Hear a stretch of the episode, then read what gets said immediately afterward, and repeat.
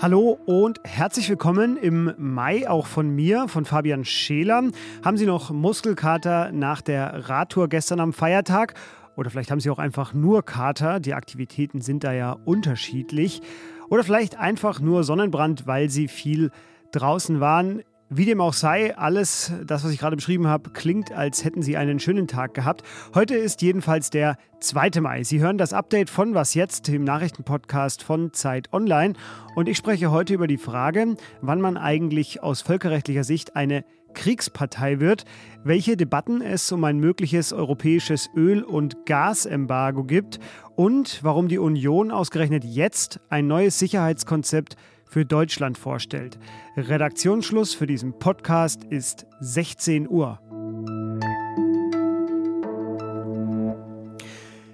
Minimal gute Nachrichten kamen heute aus Mariupol. Über das Wochenende sollen 100 Zivilistinnen mit Buskonvois gerettet worden sein. Sie wurden aus dem eingekesselten Stahlwerk Asowstal befreit. Auch aus anderen Stadtteilen schafften es heute Buskonvois aus der Stadt heraus. Mithilfe der Vereinten Nationen sollen im Laufe des Tages auch weitere Evakuierungen in Richtung Saporischia starten.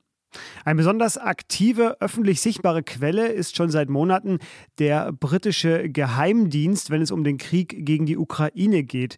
Der hat auf Twitter fast täglich Updates zum militärischen Geschehen geteilt, so auch heute. Da schätzte er, dass ein Viertel der russischen Truppen, die in die Ukraine einmarschiert sind, mittlerweile kampfunfähig seien, also entweder verstorben, verletzt oder ohne Ausrüstung. Wie immer lassen sich diese Angaben nicht unabhängig prüfen. Etwas sicherer ist hingegen die Schätzung des UN-Flüchtlingshilfswerks, wenn es um die Anzahl der aus der Ukraine geflohenen Menschen geht. Es teilte heute mit, dass es mittlerweile mehr als 5,5 Millionen Menschen seien, die die Ukraine verlassen haben. Ja, und dann war heute auch noch die Frage kurz Thema, die aus deutscher Sicht ja nicht ganz unrelevant ist, nämlich wann man eigentlich zur Kriegspartei wird. Das ist ja keine einfache, aber eine für die deutsche Politik doch zentrale Frage. Der wissenschaftliche Dienst des Bundestags, der hat im März zu einem Teil dieses Komplexes ein Gutachten erstellt, aus dem heute das Redaktionsnetzwerk Deutschland zitiert. Die Lieferung von Waffen sei demnach völkerrechtlich noch kein Kriegseintritt. Man verlasse aber diesen äh, sicheren Boden, wenn man eine Kriegspartei an diesen Waffen, zum Beispiel auf deutschem Staatsgebiet, ausbildet. Der Regierung sei das Gutachten bekannt, sagte Regierungssprecher Steffen Hebestreit heute. Man sehe das aber anders. Das Thema des heutigen und vermutlich auch morgigen Tages ist die Debatte um ein mögliches EU-Embargo für Gas und Öl aus Russland. Es gibt zwei laufende Debatten dazu, ganz grob gesagt, wie sich Deutschland darauf vorbereitet und was die EU dazu plant. Zur Stunde tagen die Energieminister aller 27 EU-Staaten, um sich abzusprechen. Dabei ging es auch um mögliche Ausnahmen für einzelne Länder, wie zum Beispiel Ungarn oder die Slowakei, die besonders abhängig vom russischen Gas und Öl sind und dementsprechend noch immer gegen dieses Embargo sind. Gestern hatte ja die deutsche Regierung ihren Widerstand gegen das Embargo aufgegeben. Wirtschaftsminister Robert Habeck, der sagte heute Morgen, wir haben aufgrund der Arbeiten der Unternehmen und dem koordinierten Vorgehen eine Situation geschaffen, dass Deutschland ein Ölembargo tragen kann. Tragen kann heißt, dass es nicht spurlos an dem Land vorbeigehen wird. Ja, und das kommt nicht ganz billig. Das hatte Habeck auch schon angekündigt. Hohe Preise seien zu erwarten. Außerdem sagte er, ob ein Ölembargo insgesamt jetzt ansteht, das weiß ich nicht. Ich höre unterschiedliches und rede mit den Kolleginnen und Kollegen über unterschiedliches. Ähm, andere Länder sind noch nicht so weit und das muss man, finde ich, respektieren. Habeck ist sich auch gar nicht sicher, ob ein Ölembargo Russland wirklich so sehr schwächen würde, da es derzeit zu beobachten ist, dass die Preise enorm springen und Russland dann auch mit weniger Öl mehr verdienen könnte. Das Embargo würde auch nicht sofort beginnen, sondern würde phasenweise eingeführt werden und erst ab Anfang des kommenden Jahres würde es dann vollständig greifen. Das hat Annalena Baerbock gestern skizziert. Und wir bereiten das so vor, dass wir das im Zweifel auch über die nächsten Jahre durchhalten können, weil wir können diese Sanktionen erst aufheben, wenn das internationale Recht, und zwar in jeglicher Hinsicht, wieder komplett in Kraft gesetzt ist. Und das bedeutet, die russischen Truppen müssen abgezogen sein. Der zweite Teil der Debatte ist eine eher innenpolitische. Und zwar geht es um die Frage, wie in Deutschland im Fall von Gasknappheit priorisiert werden soll. Also es gibt ja Haushalte, Industrien, Krankenhäuser. Und äh, die Industrie zuerst, das hatten jetzt manche Manager zuletzt gefordert, einfach um das Land dementsprechend am Laufen zu halten. Nein, sagte heute Verbraucherschutzministerin Steffi Lemke im Morgenmagazin, dass wir in einer solchen Situation Krankenhäuser, private Verbraucher besonders schützen müssen. Ich glaube, das sollte Konsens in unserer Gesellschaft sein. So ähnlich äußerten sich heute auch das Bundeswirtschaftsministerium und weitere Politiker der Ampelkoalition. Einige brachten aber eventuell kleinere Ausnahmen für essentielle Industriezweige ins Spiel.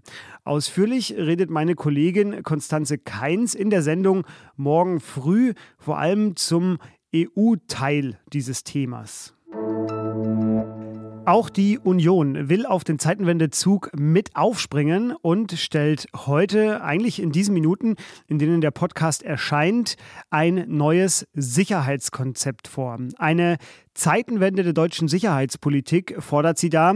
Das Präsidium berät und beschließt das Papier heute. Eine Anpassung an die neue Wirklichkeit heißt es darin, auch die Folgen der Klimakrise, digitale Attacken und Energiepolitik müssen künftig immer mitgedacht werden, wenn es um die deutsche Sicherheitspolitik geht. Das klingt alles gut, das waren jetzt auch nur Auszüge. Aber was genau erhofft sich die Union eigentlich davon? Das wird mir jetzt Lisa Kaspari beschreiben aus unserem Politikressort. Hallo Lisa. Hallo Fabian. Lisa, zuerst die Frage, warum eigentlich heute?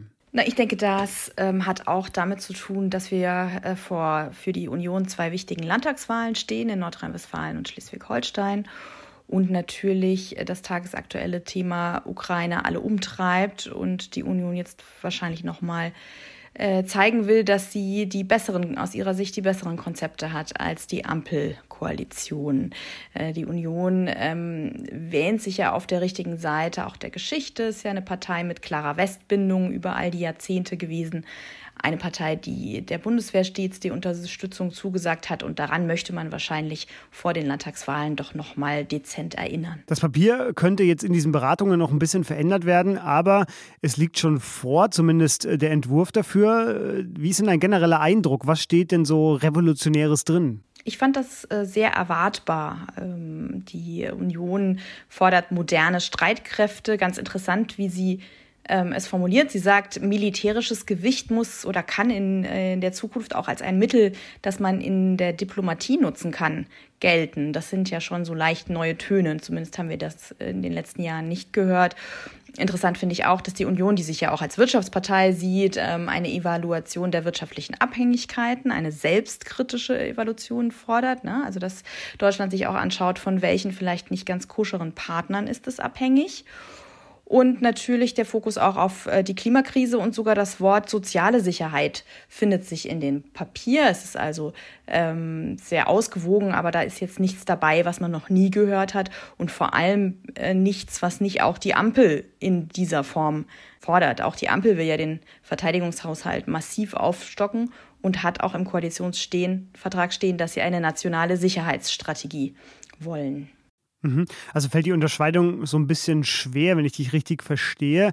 Äh, du hast selbstkritisch schon angerissen das Wort. Ich denke mir ja bei solchen CDU-CSU-Vorschlägen immer, äh, waren da jetzt nicht 16 Jahre Unionsregierung gerade, die wir hinter uns haben? Ja, absolut. Und 16 Jahre Verteidigungsministerium von der Union geführt. Ne? Auch die Union, das weiß sie, hat die Bundeswehr lange vernachlässigt.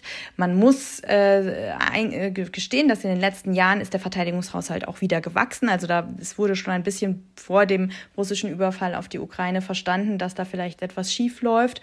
Aber klar, und auch wirtschaftliche Abhängigkeiten Äh, ich meine, Nord Stream 2 war eigentlich auch in der Bundesregierung von Angela Merkel ähm, forciert das Projekt. Viele Unionsministerpräsidenten, ich denke da an Sachsen, haben gute wirtschaftliche Beziehungen mit Russland gesucht. Also das ist durchaus so, äh, dass, ja, dass die Union noch an, an Anlass zur Selbstkritik hat. Die äh, scheint jetzt nur so ganz zwischen den Zeilen im Papier hervor. Aber das ist zumindest ein symbolischer Akt, äh, um das Ganze sicherheitspolitisch so ein bisschen vielleicht auch zu untermalen. Plant Friedrich Merz einen Besuch in Kiew? Das zumindest wurde angekündigt. Es war jetzt noch unklar, wann genau das passieren soll. Der Tagesspiegel und die Bild äh, haben berichtet, dass das schon heute stattfinden wird.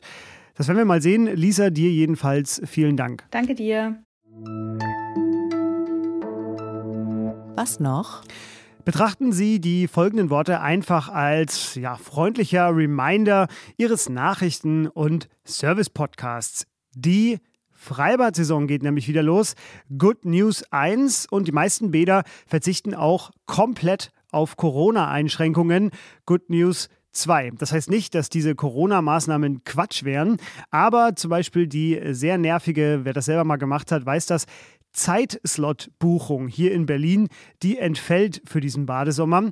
In manchen Städten und Gemeinden ist es heute schon soweit. Ich habe da einfach mal quer durch ja, mir vertraute Orte in Deutschland recherchiert. Alle ihre Wohnorte kann ich natürlich schlecht abdecken. Das müssen Sie schon selber machen. Gucken Sie doch mal nach. Ich freue mich schon auf das erste Bild aus dem Freibad, das Sie uns schicken, bei dem auch ganz klar ersichtlich ist, dass Sie gerade was jetzt hören. Und das war was jetzt an diesem Montag. Morgen früh habe ich schon angesprochen, eine neue Folge mit Konstanze Keins. Uns schreiben können Sie wie immer unter wasjetzt.zeit.de.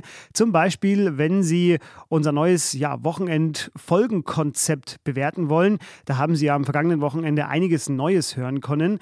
Ansonsten bleibt mir noch Eid Mubarak an alle unsere muslimischen Zuhörerinnen und Zuhörer zu wünschen. Mich hören Sie dann morgen im Update wieder. Ich freue mich schon. Bis dahin dahin, tschüss.